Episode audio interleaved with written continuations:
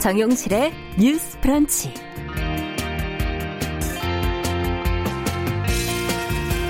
안녕하십니까, 정용실입니다. 코로나19로 야구, 축구 등 프로스포츠 경기가 관중 없이 진행돼 왔는데요. 정부는 이제 어제 프로스포츠의 관중 입장을 제한적으로 그리고 단계적으로 허용하겠다 이렇게 발표를 했습니다. 응원하는 팀에 대한 팬들의 관심과 사랑, 이건 변함없지만요. 입장권 수익이 사라지면서 재정이 어려워진 구단들이 관중을 좀 받을 수 있게 해달라 하는 목소리를 꾸준히 내왔다고 하죠. 정부의 이번 결정을 환영하는 분들도 있지만 또 아직 그럴 때가 아니고 사회 전반에 잘못된 신호를 줄 수 있다는 그런 걱정을 하는 분들도 많습니다. 아마도 현장에 사람이 모여야만 수익이 나는 그런 많은 분야에서 앞으로 이런 식으로 정상화하는 방안을 시도하지 않을까 하는 생각이 드는데요. 마음은 예전처럼 그러나 방법은 좀 예전과 다르게 그렇게 즐겨보는 문화, 우리는 또 조심스럽게 그것을 익혀나가야 될 것 같습니다. 이 과정에서만큼은 약간의 두려움도 도움이 되지 않을까 하는 생각이 드네요. 자, 6월 29일 월요일 정용실의 뉴스 브런치 시작하겠습니다.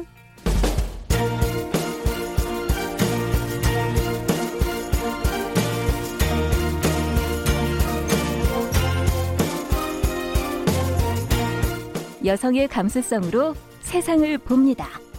KBS 1라디오 정용실의 뉴스 브런치. 여러분의 의견을 기다립니다. 문자는 샵 9730으로 보내주세요. 짧은 문자 50원, 긴 문자 100원이 부과됩니다. KBS 모바일 콩, 유튜브를 통해서도 무료로 참여하실 수 있습니다. 네, 정용실의 뉴스 브런치 항상 여러분들과 함께 프로그램 만들어가고 있습니다. 오늘도 피리 부는 사나이 오영찬님, 9361님, 최희철님 이렇게 들어오셨고요. 그리고 써니스카이님 유튜브로 또 들어와 주셨습니다. 숫자가 아주 많은 분들이 들어오셨네요. 감사합니다. 자, 오늘도 뉴스픽으로 저희는 시작을 해보겠습니다. 두 분 자리해 주셨어요. 더 공감 여성정치연구소의 송문희 박사님 안녕하세요. 네, 안녕하세요. 전혜원 시사평론가 안녕하십니까? 네, 안녕하세요. 자, 오늘 첫 번째 뉴스도 또 중요한 뉴스가 들어와 있어요. 공수처장 지금 임명 일정을 지금 두고서 여야 분위기가 또 심상치 않다. 빨리 좀 어떻게 얘기들이 잘 돼야 될 텐데. 전혜원 평론가께서 좀 정리를 해 주시겠어요? 관련 내용을. 예, 고위공직자 범죄수사처 문재인 정부에서 굉장히 중요한 과제로 떠오르고 있고요. 또 예. 앞으로 어떻게 될지가 관심사인데 일단 오늘 아침 국회의 상황이 어떻게 될지에 따라서 조금 달라질 수 있겠습니다만은 네. 이 공수처법 시행이 7월 15일로 지금 예정이 되어 있습니다. 아마 이제 국회 원구성 협상은 오늘 오전에 여야 원내대표의 어떤 만남이라던가 오늘 네. 본회의 상황을 지켜봐야겠습니다만 어쨌든 7월 15일로 공수처법 시행이 정해져 있기 때문에 최근 문재인 대통령이 공수처장 후보를 추천해달라는 공문을 지금 박병선 국회의장 앞으로 보낸 상황입니다. 네. 공수처법을 좀 살펴보면은요. 국회에서는 공수처장 후보 추천위원을 구성해서 후보자 2명을 대통령에게 추천해 인사청문회를 거쳐야 됩니다. 그러니까 네. 이런 법적 절차를 밟아야 되니 추천해 주십시오라고 이제 공문이 간 거죠. 그런데 지금 상황을 보면 야당의 입장에서는 공수처에 대해서 계속 반대를 해왔었고 특히 주호영 미래통합당 원내대표 같은 경우에는 더 강력한 목소리를 내고 있습니다. 주호영 원내대표는 7월 15일까지 공수처 출범시키라는 것은 대통령의 또 다른 행정명령이다 이렇게 반발하고 있고요. 네. 또 국회의 견제를 받지 않는 사법기구라고 하면서 이번 상황을 방치할 수 없다 이렇게 말을 했습니다. 그래서 만약 21대 국회의 어떤 원구성 협상이 마무리된다고 하더라도 네. 공수처장 임명 과정을 놓고 여야가 또다시 격돌할 것이라는 전망도 나오고 있습니다. 네, 지금 이제 국회가 어떻게 갈 거냐 모두들 지켜보고 계시는데 미래통합당은 말씀해 주신 것처럼 공수처를 필사적으로 저지하겠다. 일정을 지연시킬 거다. 이런 지금 보도들도 나오고 있어서 미래통합당이 과연 어떤 전략을 계속 앞으로 보여주게 될 것인지 지금 나오는 보도들의 내용들을 볼 때 그것이 적합한지 어떻게 보시는지 두 분 의견 듣고 싶네요. 사실 공수처가 원 구성과는 별개로 굳이 만들어지려면은 추천위원회 가동할 수 있겠죠. 예. 그런데 미래통합당은 아마 두 가지 고민을 할 것 같아요. 이 공수처 후보에 대해서 지금의 상태에서 야당 몫의 후보 추천 2명 할 수 있으니까 것이냐. 네. 이 부분을 좀 중립적인 후보로 한번 추천할 것인가 하는 첫 번째 고민. 두 번째 고민은 이 공수처 자체가 날치기 공수처법이었다. 네. 제1야당을 패싱한 거 아니냐. 그리고 이거 굉장히 패싱하면서 법을 만드는 데 급급해서 입법적으로도 미비한 게 많다.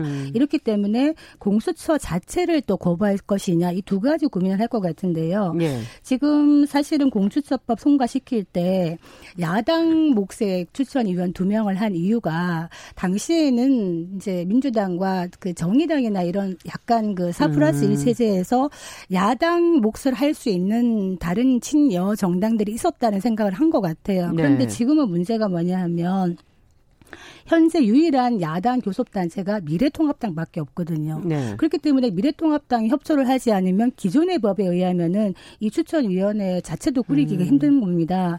그러니까 만약에 계속 미래통합당이 계속 거부를 하는 경우에는 그럼 어떻게 할 것이냐에 대해서 지금 더불어민주당에서 어떤 지금 안을 내놓고 있느냐. 네. 요청 기한까지 이제 야당이 공수처장 후보 추천위원을 추천하지 않으면 국회의장이 교섭단체를 지정해서 위원 추천을 요청할 수 있도록 규칙안을 발의했습니다. 이렇게 된다 그러면은 통합당이 추천위원을 내지 않아도 더불어민주당이 공수처를 밀어붙일 수 있는 것이거든요. 네. 그렇다면 이것이 과연 옳은가? 지금 과반 다수의 힘으로 사실은 밀어붙일 수 있는 일입니다만 만약에 민주당이 통합당의 어떤 추천권 그리고 그 야당의 기토권을 빼앗는 방식으로 운영 규칙을 통과시킨다면은 협상의 여지는 더 적어지지 않겠는가 이런 우려는 됩니다. 네, 어떻게 보십니까? 일단은 야당에서 법사 현장을 뺏어갔다 이렇게 주장을 하는데요. 그것은 정치적 수사이죠. 왜냐하면 법적으로 법사 현장은 야당의 것이다라고 명시되지 않았습니다. 관례적으로 했던 것이죠. 관례적으로 했던 것을 이제 와서 여당이 하는 것을 뺏어갔다 이런 거는 정치적 수사이지 엄밀히 말하면 맞지 않는 표현이다. 이렇게 다시 한번 말씀을 드리고 싶고요. 지금 통합당에서 예전에 총선 공약으로 공수처 반대를 내걸었는데 전 이건 조금 명분이 약하다고 봅니다. 물론 지난 국회에서 여야의 원만한 협상이 되지 않았습니다만 전 회기 국회에서 통과한 법이 문제가 있으니까 지금 안 하겠다라는 것은 국회의 존재 자체를 잘못하면 부정하는 어떤 것이기 때문에 국민적 명분이 조금 약하다고 보고요. 오히려 지금 있는 상황에서 야당의 권한, 특히 교섭단체인 제1야당의 권한을 최대한 활용하는 방안으로 가는 것이 현실적인 방안이라고 봅니다. 네. 그리고 지금 코로나19 상황으로 사실 예전만큼 검찰개혁에 대한 국민적 관심이 그렇게까지 아직은 높지 않은 상황이에요. 그렇죠. 근데 만약 통합당이 이걸 계속 지연시킨다면 어쨌든 여당의 총선을 통해서 힘을 몰아줬던 범여권의 지지층이 다시 결집할 수 있다라는 거죠. 이 범여권 지지층의 특징을 잠시 보시면은요. 이명박 박근혜 정부를 거치면서 오히려 분노가 결집되어 있는 양상들이 이렇게 나타나는 경우가 있습니다. 네. 느슨하게 있다가 예를 들면 문재인 대통령이 어떤 위기에 처할 것 같다라고 할 때 강성 지지층을 중심으로 모인다거나 이런 경우거든요. 그래서 저는 통합당이 정말 민심을 갖고 영리한 전략을 쓰려면 다 안 돼. 다 지연시킬 거야. 이것이 아니라 현실적으로 가능한 전략. 지금 법적으로 구성된 방안을 갖고 밀당을 소위하는 것이 더 현명한 전략이다. 이렇게 분석합니다. 그 일단 법사위원장 같은 경우에 오랫도록 어떻게 보면은 관행상 야당이 차지했던 이런 관행을 그 관행의 혜택을 지금의 여당인 더불어민주당도 받았죠. 그 혜택을. 그랬다가 지금에 와서 잘못된 관행이다, 적폐다 이렇게 얘기하면서 간 거는 사실은 조금 서운할 수 있는 부분은 크다 이런 얘기 드리고요. 검찰개혁이라는 부분에 대해서 아마 동의하지 않는 정치권은 많지 않을 겁니다. 요야 할 것 없이. 그런데 문제는 공수처와 검찰개혁을 꼭 동의어로 놓아야 되는가. 저는 이 부분에 대해서 조금 고민을 많이 하고 있는데 뭐 공수처라는 게 옥상 옥이냐 뭐 이런 논의도 물론 있습니다만 근본적인 질문이 뭐냐면 검찰 개혁에서 가장 중요한 게 뭐냐. 사실 기존의 검찰이 뭔가 뭐 먼지떨이직 수사라든가 별건 수사, 인권 침해적 수사 이렇기 때문에 검찰 개혁의 필요성에 대해서는 많은 사람들이 동감을 합니다만 그 부분과 공수처는 약간 다를 수 있는 것이 공수처라는 기관이 생겼을 때 이 공수처장의 임기가 3년이거든요. 그런데 이 공수처장에 대해서는 우리가 지금 대통령이나 장관들까지 검찰이 다 탄핵할 수 있지만은 공수처장에 대해서는 탄핵도 할 수 없습니다. 그리고 공수처 검사가 만약에 불기소 결정을 했을 때 네. 공수처는 수사권과 기소권을 다 가지는데 공수처에서 불기소를 했을 때 이것을 통제할 수 있는 장치도 없어요. 그리고 지금 공수처 검사의 자격이 법조인 뭐 15년 이상 경력 플러스 법학 전공의 교수도 가능합니다. 그렇다면은 지금 헌법상에 검사의 영장 청구권이 언급이 되어 있는데 그렇다면 공수처 검사를 일반 검사와 같이 보려면은 입법적인 보완도 필요한 것이고요. 이러이러한 문제점들이 있기 때문에 사실은 서둘러서 통과시킨 공수처법에 조금 더 입법적인 미비점 그리고 위헌의 소지가 있는 것들을 잘 보완을 해서 여야가 같이 합의해가지고 조금 제대로 된 공수처를 출범시킬 수 있다면은 찬성할 수 있겠습니다만 무조건적인 막 서둘러서 하는 거는 저는 조금 걱정스럽습니다. 그런데 네. 7월 15일로 명시된 거는 여당의 임의적 으로 정한 기간이 아닙니다. 여당이 임의적으로 정한 기한이 아니기 때문에 서두른다 아닌다에 대해서는 해석의 문제이지 법적으로 보면 7월 15일 날 시행을 해야 되는 것이죠. 그러니까 그 부분에 대해서 야당의 설득력을 가지려면 이런 점을 보완하자 이렇게 해야 되는 것이지 공수처 자체가 문제가 많은 것이니까 우리는 못 해준다라는 건 명분이 떨어진다는 거고요. 두 번째로 공수처와 검찰 개혁에 반드시 동의할 필요가 없다. 맞습니다. 문 대통령도 최근에 강조했어요. 공수처라는 것은 오히려 대통령과 대통령 친인척을 비롯해서 고위 공직자들 오히려 이 칼이 여권을 향해서 겨눌 수도 있는 건데 야당이 반대하는 것이 좀 이해가 안 된다는 취지의 발언을 문 대통령이 최근에 한 적이 있습니다. 그렇다면 공수처라는 것을 괴물 공수처라든가 이렇게 반대하는 야당의 논리는 더더군다나 떨어지는 것이죠. 그래서 박사님 말씀처럼 야당이 설득력을 얻으려면 좋다. 그럼 이러이러한 문제가 있으니까 이렇게 보완하자라고 해야 되는 거지. 이거 자체를 어떤 정치적 프레임을 만들어 놓고 우리는 협조 안 할 거야. 우리는 계속 지연시킬 거야. 라고 예. 했을 때는 오히려 여론의 어떤 역풍을 맞을 수 있다. 저는 그렇게 분석합니다. 사실은 뭐 완벽한 제도나 시스템은 없거든요. 그렇죠? 공수처가 만들어졌을 때 순기능도 있고 역기능도 있을 수 있을 텐데 근본적인 질문은 사실 정권을 막론하고요. 정권들은 어떤 유혹에 휩싸이냐면은 검찰이 권력의 신여라고 얘기를 하고 있는 것이 검찰이 사실 알아서 권력의 신여 역할을 한 부분도 있었습니다만 네. 정권 차원에서 검찰이라는 칼을 정권의 입맛에 맞게 휘두르고 싶은 욕망이 생긴다는 거예요. 그래서 이것들을 어떻게 잘 조절할 수 있는가는 사실 공수처가 만들어지고 난 다음에 운영의 묘미이기 때문에 독립적인 공수처장 임명이라든가 이런 중립성 확보는 매우 중요하다. 이 말씀 드리겠습니다. 아이고, 저는 또 한 가지 말씀을 드리고 싶은 게 최근에 여권에서 윤석열 총장에 대한 공격이 엄청나게 들어왔습니다. 사실은 뭐 이 정도 되면 사퇴해야 되는 거 아니냐 이런 발언까지 나왔어요. 그런데 정작 문재인 대통령은 최근 반부패 정책 협의회에서 네. 어떤 발언을 내놓을지 굉장히 관심이 모였는데 뭐라고 했죠? 윤석열 총장과 추미애 법무부 장관을 향해서 개혁도 강조했지만 서로 협력해라라고 네. 한 것이거든요. 그러면 어떻게 보면 인사권자인 대통령장의 입장에서는 윤석열 총장에 대해서 흔들기를 하지 않았다라는 겁니다. 물론 문 대통령의 인사 스타일이 일단 쓰면 쉽게 그렇게 하지 않고 믿고 본다라는 건데 저는 그래서 오히려 지금 대통령의 입장에서는 여권 일각에서는 대통령이 오히려 윤 총장을 너무 믿는 거 아니냐라는 불만이 나올 수도 있을 정도로 지금 지켜보고 있는 상황이라고 생각을 합니다. 네. 그리고 아까 인권 부분이라든가 그런 거 말씀을 하셨는데요. 인권 TF가 지금 만들어진 상황이기 때문에 그 부분은 검찰에서 진짜 고민해서 해야 될 문제이고요. 공수처의 경우에는 인권의 문제도 있지만 말 그대로 고위 공직자에 대한 수사를 철저하게 하자는 취지입니다. 그 취지에 정말 공감을 한다면 보수 정권이냐 뭐 개혁 정권이냐 진보 정권이냐 따질 부분이 아니라 지금이라도 국회에서 그럼 어떤 방법으로 최고의 대안을 만들어야 될 것인지 좀 생산적인 논의가 돼야지 이걸 지연 전략으로 막는다?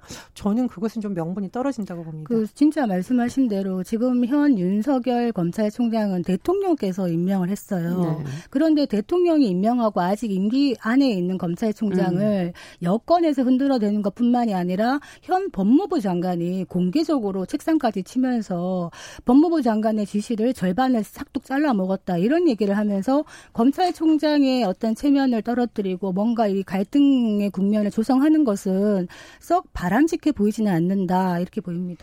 그런데 윤석열 총장이 최근에 꼭 추미애 장관의 어떤 비판 때문에 지금 위기에 처하냐 그것만 아닙니다. 최근에 이제 검언유착 의혹을 둘러싸고 검찰 내에서 먼저 반발이 나온 것이죠. 그러니까 윤석열 총장도 늘 공정한 수사를 강조한 만큼 본인의 측근이라고 평가받는 인물이 어떤 수사 대상이 되거나 감찰 대상이 됐을 때는 조금 더 중립적인 자세로서 말이나 행동을 조심했다라면 좋았지 않았을까 그런 생각도 듭니다. 그런데 얘기가 지금 공수처에서 검찰개혁으로 너무 넘어간 것 같아서 여기까지 듣도록 하겠습니다. 예. 추후에 검찰개혁 논의는 조금 더 저희가 다른 논의에서 좀 더 깊게 좀 해보도록 하겠습니다. 정용실의 뉴스브런치 더공감 여성정치연구소 송문희 박사, 전혜원 사평론가 두 분과 함께 뉴스픽 진행하고 있습니다. 자, 이번에는 다른 뉴스로 좀 가볼 텐데요. 그 경기도 안산 지역의 그 한 유치원에서 발생한 집단 식중독. 저희가 간략하게 보도는 해드린 적이 있는데 유증상자의 숫자가 지금 계속 늘고 있고 어제까지 보도된 숫자가 지금 111명. 이면 상당히 심각한 상황이 아닌가 이런 생각이 좀 들고요. 학부모들이 지금 유치원장을 고소를 했어요. 그리고 보존식 증거인멸을 지금 의심하는 그런 내용들이 지금 기사가 나오고 있는데 어떻게 된 일인지 전혜원 평론가께서 조금 더 그 지금 확산된 상황을 좀 정리를 해 주시고 저희가 좀 같이 고민을 좀 해보죠. 예, 이 보존식이라는 개념은 네. 예를 들면서 우리가 집단급식 보통 할 때. 예, 네. 50명 이상이라고 보통 기준을 잡는데요. 그런 경우에는 식중독이 발생할 경우를 대비해서 모든 음식물을 매번 1인분씩 영하 18도 이하 냉동고에서 한 엿새 정도 보관하도록 되어 있습니다. 식품위생법에 이렇게 정해져 있죠. 아. 왜냐하면 집단 식중독이 발생한다면은 뭐 역학조사라든가 어떤 여러 것이 문제였는지를 확인해야 그렇죠. 되니까요. 동일한 예. 사안이 발생하지 않도록 해야 되고 또 적절한 치료를 위해서도 원인 규명이 매우 중요합니다. 그런데 지금 안타깝게도 이 경기도 안산의 한 유치원에서 발생한 이 사건의 경우에는 감염 경로가 아직 구체적으로 밝혀지지 않은 데다가 그나마 아이들에게 줬던 간식이 보관이 됐다라면 좋았을 건데 사건 발생 전후 기간인 6월 10일 수요일부터 15일 월요일까지의 방과 후 간식이 네. 보존되지 않았다는 거죠. 아예 없어요? 예, 그렇습니다. 그렇다 보니 지금 학부모들 입장에서는 혹시 이 원장이 책임을 모면하기 위해서 증거를 인멸한 거 아니라는 좀 의심을 하고 있습니다. 네. 이제 해당 병원에 대해서는 한 시민단체에서 이미 업무상 과실치사 혐의로 이 유치원을 검찰에 고발을 했는데요. 이 이른바 증거인멸 의혹, 그러니까 이 어떤 보관해야 될 식품이 사라진 예. 부분에 대해서는 지금 학부모들이 고소장을 제출한 상태입니다. 그래서 경찰에서도 아마 수사가 진행이 될 것 같은데요. 지금 여러 가지 어떤 법적 허점, 그러니까 예. 지금 이제 학교 급식법상의 허점 문제도 지금 지적이 되고 있고요.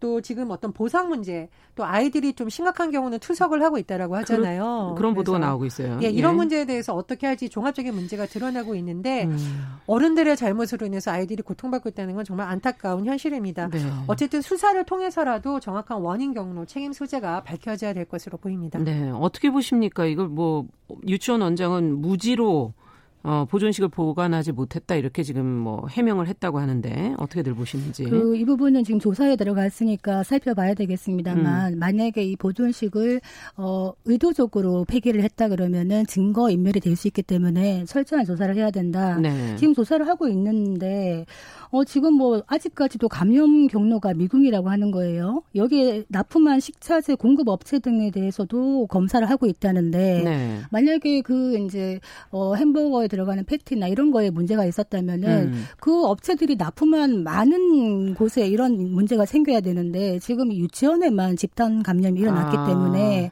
과연 이게 이제 어떤 식품의 문제인지 아니면 유치원에서의 어떤 그 관리상의 문제였는지를 네. 철저하게 조사를 해야 되는 거죠. 그렇죠. 사실 이거 너무 가슴 아픈 사연이에요. 아이를 유치원에 보냈는데 아직 너무 어린 아이들인데 지금 이렇게 심한 용혈성 요독증후군 이거 걸려서 심장이 지금 그러니까요. 무너지고 애들이 혈변을 보고 신장 투석을 지금 4명인가 한다고 하니 이 얼마나 부모로서는 이게 정말 억장이 무너진 그렇죠. 일이겠습니까? 이 부분에 대해서는 정말 철저한 조사를 해야 되는데 문제는 지금 유치원이 사실은 안전하지 않았다는 데가 더 큰 문제가 있는 거죠. 학교 급식법에서 초중고는 학교 급식법으로 이제 관리를 철저한 위생 관리를 받고 있지만은 유치원 여기서 빠져 있었다는 거예요. 그래서 올해 초에 국회에서 유치원 3법을 이제 발의하면서 예. 내년부터는 유치원이 들어가요. 내년부터? 예, 아직도 공백의 시간이 있네요. 아직까지는 6개월이 남았습니다. 그렇다면 이 기간 동안이라도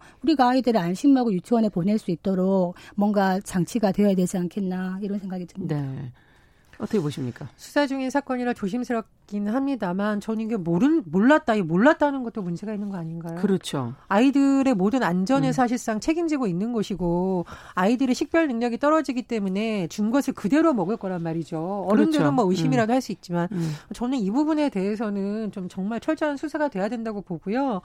이번 일을 계기로 좀 유치원의 어떤 안전 문제라든가 예. 식품 안전 문제에 대해서 좀 뭐 지자체에서 하든 아니면 뭐 학교교시법 뭐 개정 전입니다만 당국에서 나서든 전면적인 조사를 하거나 전면적인 교육 방침을 좀 다시 세워야 된다고 생각을 합니다.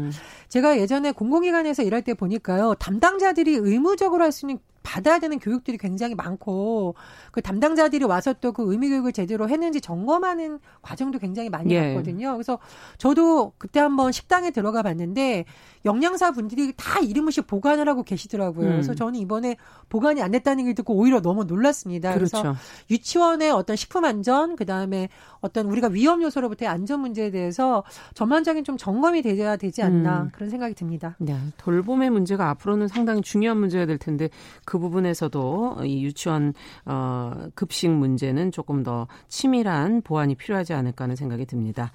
자, 마지막으로 오늘이 삼풍백화점 붕괴 사고 25주기가 되는 날이에요.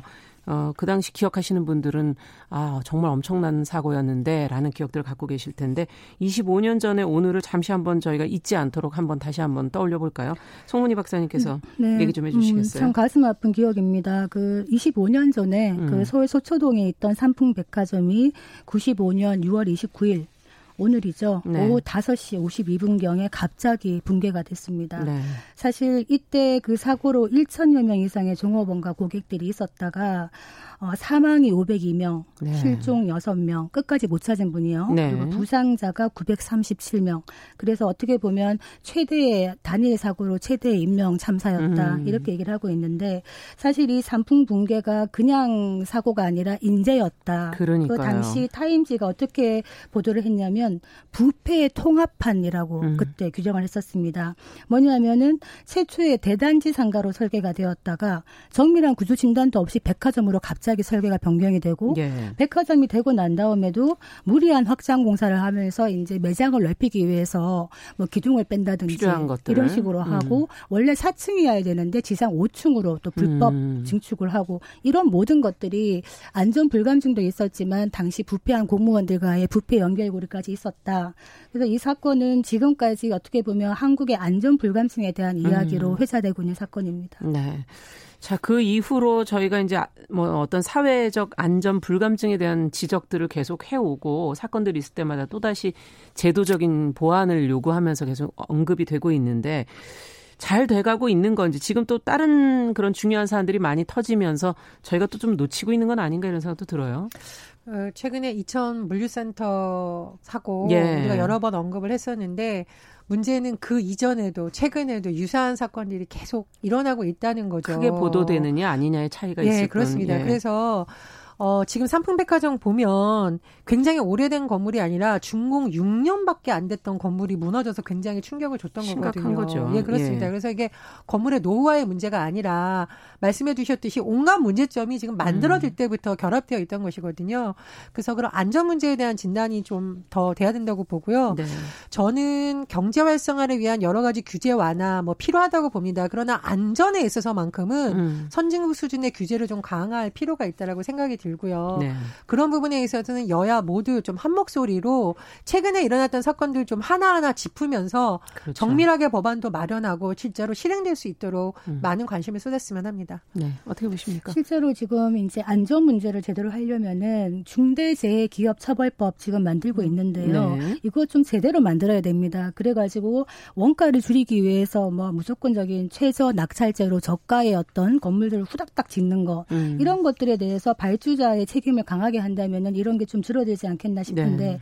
실제로 지금 부실 시공을 해도요 영업 정지 몇 개월 정도밖에 안 됩니다. 처벌이 너무 약하다는 네, 처벌이 굉장히 약합니다. 그래서 이 부분에 문제가 있고 또 하나는 이런 대형 건설 사업을 앞둔 그런 어떤 공무원과 정부와 이런 지방 정부 간의 부정부패의 고리를 끊어야 된다. 그래서 그 당시에도 이제 당시 서초구청장이 그 뇌물 혐의로 징역형을 됐습니다만 예. 그리고 업체에 대한 책임을 강하게 해야 되는데 사실 미국이나 영국 등에서는 설계업체 권한이 매우 강하고 또 안전을 책임지는 분들의 인건비도 많고 이런 부분을 철저하게 하고 있는데 한국은 의외로 감리 제도를 86년도부터 도입해 있지만은 예. 이 감리 제도가 유명무실하다는 게 전문가들의 평입니다. 그렇기 때문에 이 부분도 제대로 해야 될 것이다. 지금 나온 법 중에 하나 좀 눈에 띄는 것이 뭐냐면 만약에 고의나 과실로 건설공사를 부실하게 하는 경우에는 네. 과징금을 엄청나게 올린다. 5억에서 10억 원을 올린다. 그리고 최근 3년간 2회 이상 부실공사를 하면은 거기 추가로 5억 원의 과실금을 네. 더 하겠다. 이런 식으로 해서 보다 근본적으로는 처벌도 중요합니다만 건설업자들이 국민의 안전에 그렇죠. 대한 사명감과 책임감을 가져야 된다. 이렇게 보여집니다. 네. 자, 뉴스픽 여기까지 듣겠습니다. 전혜원 평론가 그리고 더 공감 여성정치연구소 송문희 박사 두 분 수고하셨습니다. 감사합니다. 감사합니다. 정용실의 뉴스 브런치 듣고 계신 지금 시각 10시 31분 향해 가고 있고요. 라디오정보센터 뉴스 듣고 오겠습니다. 어제 코로나19 신규 확진자가 42명 발생했습니다. 지역사회 발생은 30명이고 해외 유입 사례가 12명입니다. 지난 2주간 지역사회 확진자는 줄었지만 방역막 통제 범위 밖에 소규모 감염 사례는 늘어난 것으로 나타났습니다. 감염 경로가 불명확한 환자 비율이 11%를 넘어섰습니다. 여야가 국회 원구성을 두고 어젯밤까지 마라톤 협상을 했습니다. 상당한 의견 진전이 있는 것으로 알려진 가운데 오늘 오전 최종 합의를 시도합니다. 정부가 오늘 대북 전단과 물품을 살포한 탈북민 단체에 대한 청문을 열고 비영리법인 설립허가 취소 절차를 진행합니다. 불법 대부업체가 받을 수 있는 이자가 현행 연 24%에서 6%로 낮아집니다. 불법 대부업자에게 부과되는 벌금은 최고 1억 원까지 올리기로 했습니다. 지금까지 정보센터 뉴스 정한나였습니다.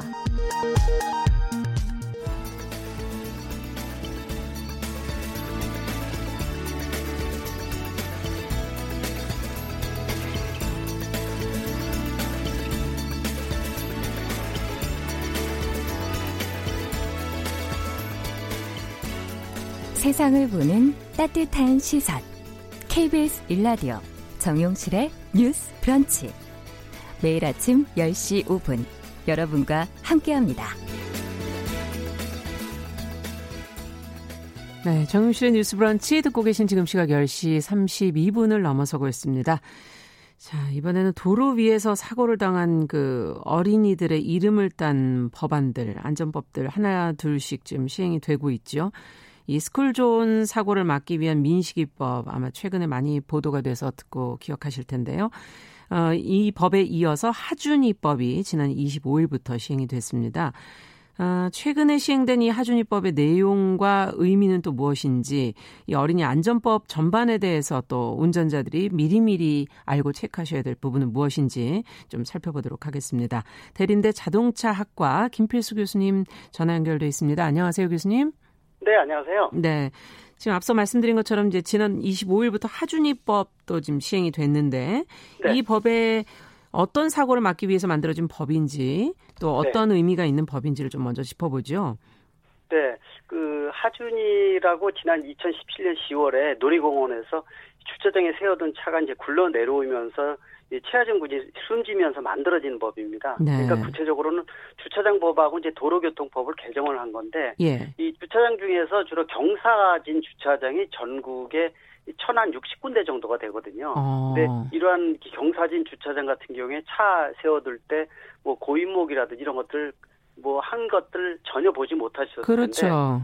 네. 이번에 하준이법을 통해서 고인목 설치라든지 또 경사진 주차장이라는 주위 표지판 같은 것들을 의무적으로 설치해야 되는 법이 바로 하준이법이다. 그래서 지난 25일 이제 시작이 됐는데 네네. 뭐 아시겠지만은 주차장 관련해서 시설 운영하시는 분들 전혀 이 내용도 모르고 있기 때문에 예. 그래서 올해 12월 26일까지 아까 말씀드린 그러한 시설들을 모두 준비를 해야 되는 거군요. 맞습니다. 예. 그래서 벌칙 조항이 이제 가해진다고 볼 수가 있습니다. 미리미리 좀 챙겨 두셔야 될 텐데 네. 구체적인 그런 법안의 내용을 알아야 무엇이 어떻게 변화되는지 아실 수 있을 것 같거든요.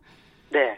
그렇죠. 가장 중요한 부분들이 역시 이제 이 주차장을 운영하시는 분들이 고인목에 대한 것들을 준비를 미리 해야 된다는 뜻이 있고요. 네. 그다음에 경사가 있다라고 했을 때는 주의 표지판을 좀 설치를 해줘야 됩니다. 네. 근데 이 법이 이제 앞으로 시행령, 시행규칙, 이 밑에 하단법을 어떻게 만들어주냐가 굉장히 중요하거든요. 아. 요새 논란이 나오는 것 중에 한 가지가 경사진 주차장이라는 것 자체가 1도 2도만 돼도 사실 경차지기 때문에 차를 이 중립에다 놓게 되면 흘러내려갈 수가 있습니다. 네네. 근데 문제는 누르르 볼 때 2도, 3도는 잘 모르거든요. 그러니까요. 예, 예. 그래서 경사진 주차장에 대한 정의에 대한 것들도 아직 규정에 나와 있질 않고요. 아. 또 고인목 같은 경우에도 차에다가 하나만 되는 건지, 이 하나는 안 되고 2개 이상해야 되는지, 또는 4개가 다 있어야 되는지, 뭐 모양이나 형태, 차종에 따라서 이런 규정들이 전혀 없습니다, 지금요. 네. 예, 그러다 보니까 법 자체의 취지나 당연히 해야 되는 의무인데도 불구하고 이런 세부적인 부분들이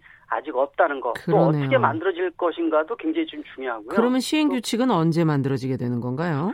이거는 구체적으로 이제 12월 26일까지 이제 준비해야 된다라고 얘기를 했지만은 예. 사실 준비를 하라 그랬지만은 주차장 관련 운영하시는 분들 이런 분들은 그러면 얼마만큼 어떤 방법으로 그렇죠. 어떻게 설치해야 되느냐에 대한 것들이 중요하거든요. 예. 그래서 이 관련된 그 법령을 좀 빨리 준비를 해야 되는데 아직 준비가 제대로 안 돼 있다는 것도 좀 문제점입니다. 그렇군요.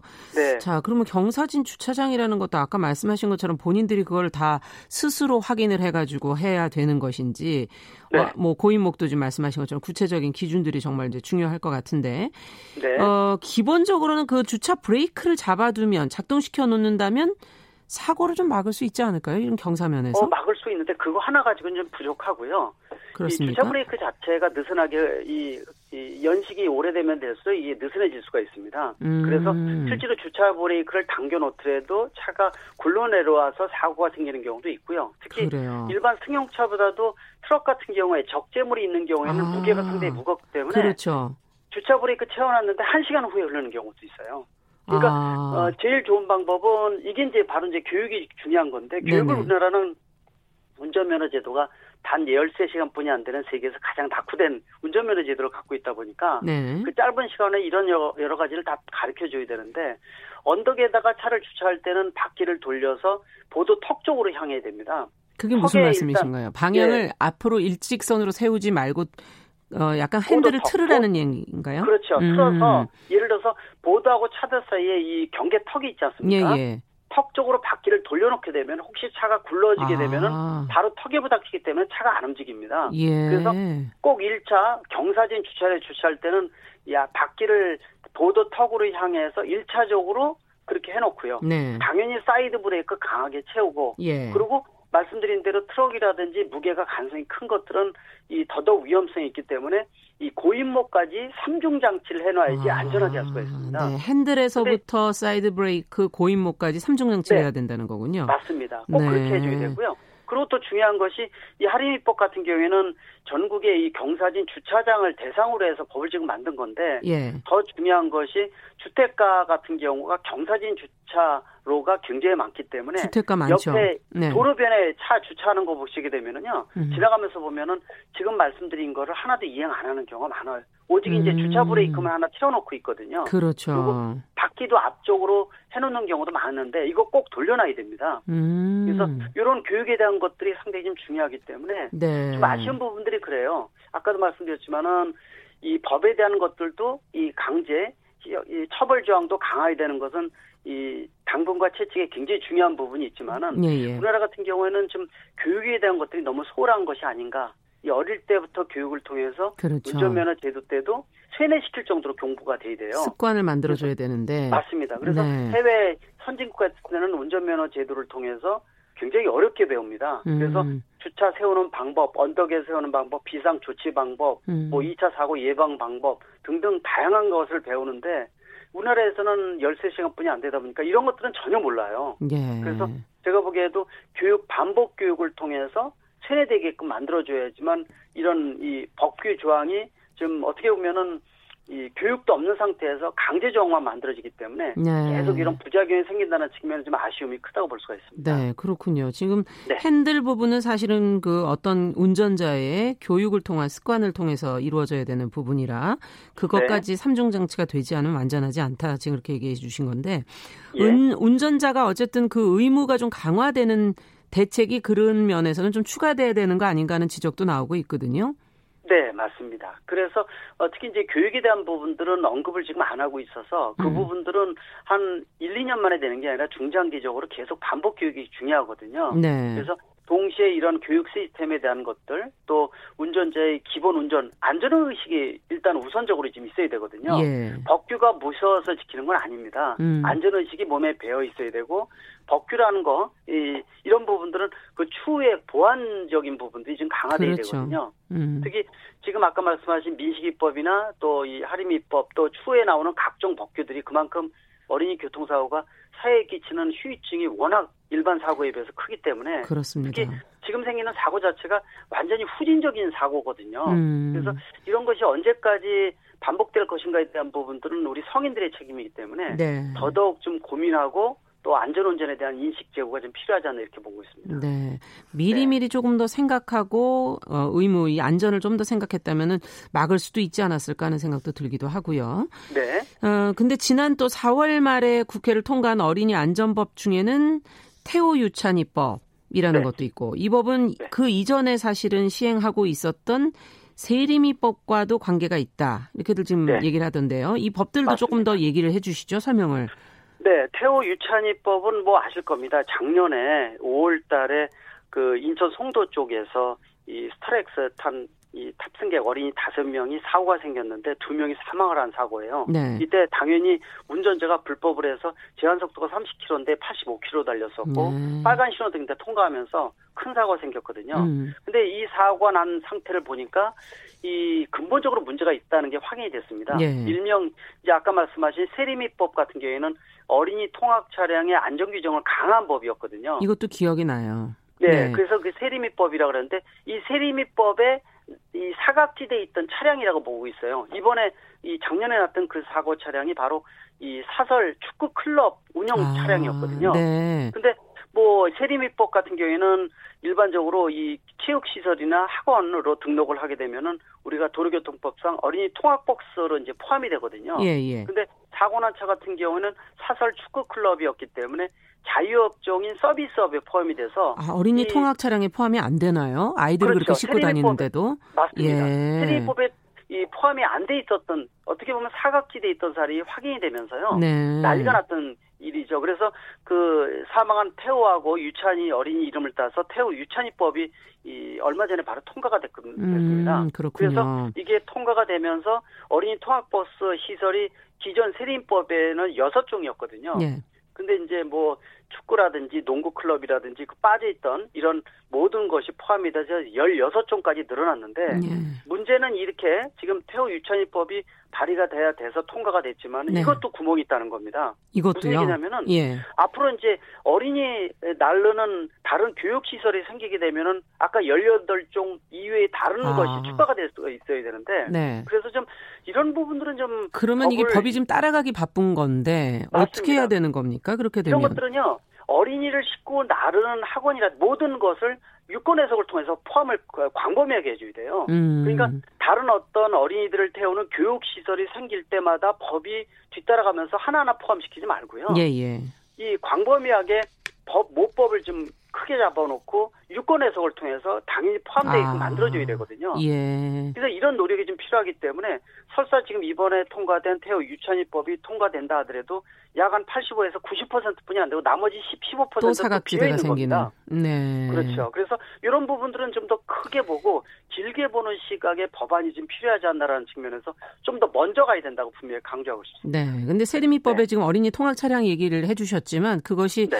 안전 기준이 있지 않습니까? 안전벨트를 뭐 착용해야 한다든가 그 인솔 교사 어린이 통학 차량의 네. 기준들 그것도 한번 좀 짚어주시죠 이번 기회에. 예, 지금 말씀하신 대로 어린이 안전띠에 대한 부분들이 돼 있고요. 네. 또 예를 들어서 아이들이 다 내렸는지 확인하기 위해서 뒤에까지 가서 운전자가 뒤에 가서 스위치를 눌러서 아이들이 없는 것까지 다 확인해야 되고요. 그리고 다시 운전해야 되고. 그리고 예. 예, 보호자 탑승이 의무화 돼서 이 승하차 시에 이 보호자 선생님들이 같이 타고 내려서 인수인계할 수 있게끔 그래서 안전하게 만들어주는 이런 법이 강조된 게 세림이법인데 여기에다가 이제 아까 말씀드린 다른 체육시설부터 모든 광범위하게 18종까지 이 광범위하게 그렇군요. 포함이 되는데 아직도 좀 부족하다 이렇게 보고 네, 있습니다. 앞으로도 노력이 좀 필요할 것 같네요. 오늘 말씀은 네. 여기까지 듣겠습니다. 감사합니다. 네, 고맙습니다. 네, 월요 인터뷰 오늘은 최근 시행된 하준이법의 내용 또 어린이 안전법 과제에 대해서 대림대 자동차학과 김필수 교수님과 이야기 나눠봤습니다.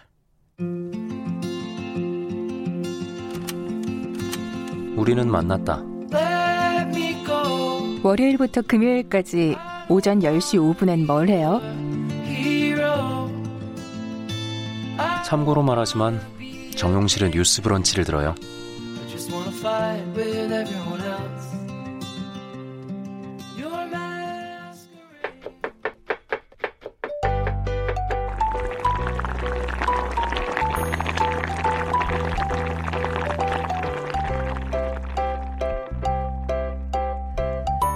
네, 정용실의 뉴스 브런치 이제 건강한 식탁 시작하겠습니다. 오늘도 홍신의 요리연구가 자리해 주셨습니다. 어서 오십시오. 안녕하세요. 네. 아, 뭐 찌개 끓는 소리가 아주 배가 고프게 네. 만드는데 오늘은 무슨 얘기를 해볼까요? 네, 오늘은 사실 뭐 찌개 끓는 소리랑 약간 관련이 크게 없긴 한데 요즘에 많이 유행하는 식재료가 하나 있어요. 뭐예요? 곤약. 곤약. 네, 이게 약간 주기적으로 조금 이슈가 되고 있는 것 같기는 해요. 다이어트 하시기 위해서 드시는 네. 식품 아니에요? 곤약? 여름이 도래할 때쯤이면 항상. 네, 항상 이렇게 약간 옷이 노출이 많아지면서 그럼 이렇게 곤약에 대한 이슈가 항상 있더라고요. 그래서 작년, 재작년 항상 요맘때쯤 곤약에 대한 이야기를 그러니까 제 스스로도 누군가 많이 물어보기도 하고 그렇게 해서 하게 되더라고요. 그래서 오늘 곤약 얘기를 좀 준비를 했습니다. 야, 근데 곤약은 뭐 어떻게 그 뭐 국수 형태로 나와서 요즘에는 좀 드시는 것 같던데? 실곤약이라는 게 있죠. 네, 국수 형태로. 네, 국수 형태로 된 것도 있고 국수 형태로 된 것 중에 우리가 라면을 컵라면이라든지 그런 예. 것들을 곤약면으로 대체해서 나오는 다이어트식 라면도 네. 있고 영양이 안 차던데 저는. 아, 네. 한 3개 드시면 됩니다. 네. 그리고 네. 조금 한 5분 지나면은 배에서 불어요. 네. 아, 불어요, 그게? 네. 제가 이제 조금 이따 설명드릴 텐데 이게 성분이 그래요. 그렇군요. 그리고 네, 사실은 뭐 묵 형태의 곤약이 여태까지는 제일 그래서 왜 우리가 그 타레과처럼 이렇게 틀어가지고 꽈배기로 우동에 살짝 들어가 있거나 그렇죠. 우동 국물에 네, 졸여도 먹고 하는 네. 게 이제 묵 형태의 곤약이 제일 흔하고 그다음 두 번째로 실곤약이 있었고 이렇게 라면처럼 네. 국수로 만드는 거 있고 요즘에는 곤약 쌀이 있어요. 쌀? 네, 저도 몇 년, 그러니까 꽤 오래 전에 이거를 못 봤는데요. 만들었는데 제가 지금 좀 드려야겠네요. 이게 그러니까 제가 좀 다이어트를 하고 싶어서 만들었었던 거기도 한데. 곤약을 가루 형태로 만들면은 분말로. 그래서 쌀 모양으로? 그렇죠. 쌀 모양으로. 근데 이게 곤약 100%로 하기는 힘들어요. 그럼 뭐가 들어가나요? 단가도 있고. 그래서 타피오카 전분을 조금 섞어서 아무래도 그냥 탄수화물 함량은 약간 떨어뜨리지만 식감 자체는 찹쌀같이 만들 수 있는 그런 데 장점이 있어요. 약간 곤약을 씹으면 좀 쫀득쫀득 하잖아요. 아. 그런 걸 이용해서 곤약 쌀도 있고 뭐 곤약 젤리 요즘에는 조금 수입 불가 품목 이기도 하지만 곤약 젤리도 있습니다. 아, 얼마 전에 뭐 엄정화 씨가 뭐 키토제닉 식단 그쵸. 하신다고 그게 화제가 됐다고 네, 하는데 방송에 나와서 이제 곤약쌀로 밥을 드신다. 이제 탄수화물 제한식을 하시는 건데 근데 이때 드시는 이 곤약쌀이 그러니까 곤약 성분이 되게 많이 들어 있는 거예요. 예. 그래서 이게 실제로는 일본에 옛날부터 있었던 거고 이걸 곤약쌀이라고는 하지 않고 올챙이 곤약이라 그래갖고 동그란 곤약 알곤약이라고 했어요. 근데 그거를 제가 그러니까 우리가 이제 한국에서 만들 때 예. 약간 쌀 모양으로 가공 식품을 만들기도 하고 그리고 또 다른 모양으로도 이게 가공이 된 것들이 많이 있어요. 그래서 요거를 밥처럼 밥을 지어가지고 약간 예. 찰기가 있으니까 그렇게 드신다고 하더라고요. 그렇군요. 네, 아무래도 탄수화물 함량을 그냥 일반적으로 100ml를 그러니까 도정을 다 한 하얀 쌀로 밥을 지어서 드시는 것보다는 조금 탄수화물 섭취량을 이렇게 줄일 수가 있어서 네, 그래서 조금 효과가 그렇군요. 있다고 보죠. 근데 곤약은 성분이 뭐예요? 구약나물이에요.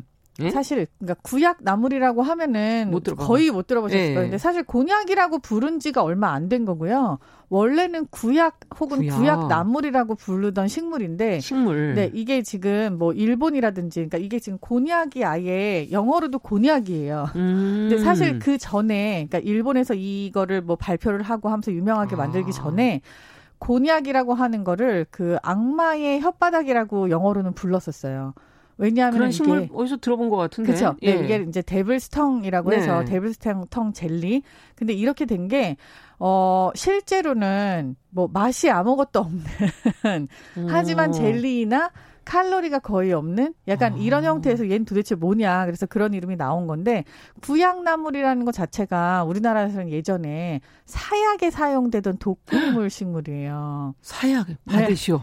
네. 받으시오. 그렇죠. 근데 막 드라마에서 이렇게 사약 먹으면은 막 바로 죽잖아요. 그렇죠. 꿀꺽꿀꺽 드시고 네, 쓰러지잖아요. 그거는 거짓말이거든요. 아, 그래요? 네. 아, 바로는 안 쓰러지나요? 아니, 바로는 예, 그렇게 바로 죽는 게 있었으면 사실 이전에도 무슨 뭔가 있었을 거예요. 무슨 큰 혁명이. 근데 그렇죠. 그렇진 않고 이게 서서히 몸이 마비가 되면서 이렇게 그러니까 독이 있는 거네, 독이. 네, 독식물들이 몇 개가 있는데 사약에 이제 그게 블렌딩이 되어 있었던 거죠. 아. 근데 그 중에 하나를 이 구약나물이라고 보기도 해요. 아니 그럼 이걸 많이 먹으면 안 되는 거 아니에요? 밥처럼 그렇게 매일매일. 구약나물 형태를 그대로 섭취를 하는 게 곤약은 아니고요. 현재 곤약이라고 부르는 거는 그 구약나물 형태에서 분말 동결건조한 어떤 성분을 빼서 그거를 갖다가 물이랑 이렇게 만나게 하면은 그게 묵처럼 흔들흔들해지는 그런 성질이 있어요. 근데 그거를 만난이라고 하는데 글루코만난이라고는 들어보셨죠?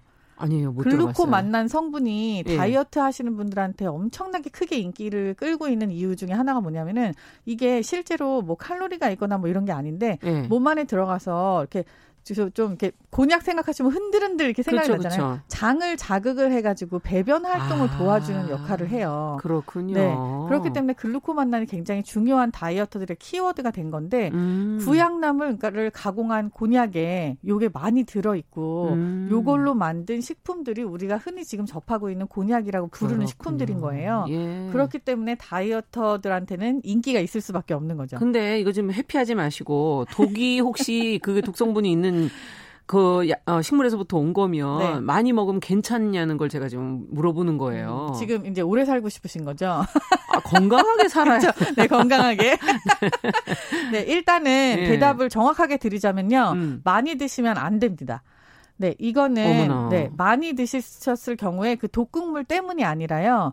이 식이섬유가 굉장히 강한 것들이 들어있는 그런 거여서 조금 위장에 부담을 줄 수가 있어요. 그러니까 아무래도 그냥 보시기에도 곤약 젤리라든지 곤약 묵이라든지 이게 대충 씹어서 넘기면 이 상태로 사실 이렇게 분해가 되지 않은 상태로 넘어가는 게 느껴지잖아요. 근데 이게 위장에 가서 쪼개지려고 하면 상당히 많은 에너지가 소모가 되고 입에서도 잘 안 씹히더라고요. 맞아요. 네. 그래서 요렇게만 보셔도 사실 소화력이 굉장히 왕성한 사람이 아니면 이거를 완전히 소화하기 힘들겠구나라는 생각이 드시잖아요.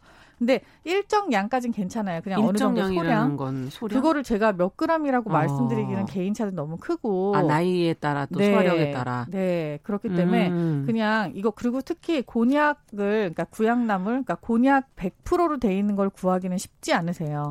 항상 약간 뭔가 합성품이거든요. 그래서 뒤를 돌아다 보시면 곤약이 뭐 25% 혹은 적은 거는 6% 2% 이렇게 돼 있어요. 그렇기 때문에 뭐 크게 그런 거는 관여가 없겠지만 곤약의 함량이 높으면 높을수록 이걸 너무 많이 드시는 건 조금 지양하셔야 된다고 봅니다. 그렇군요.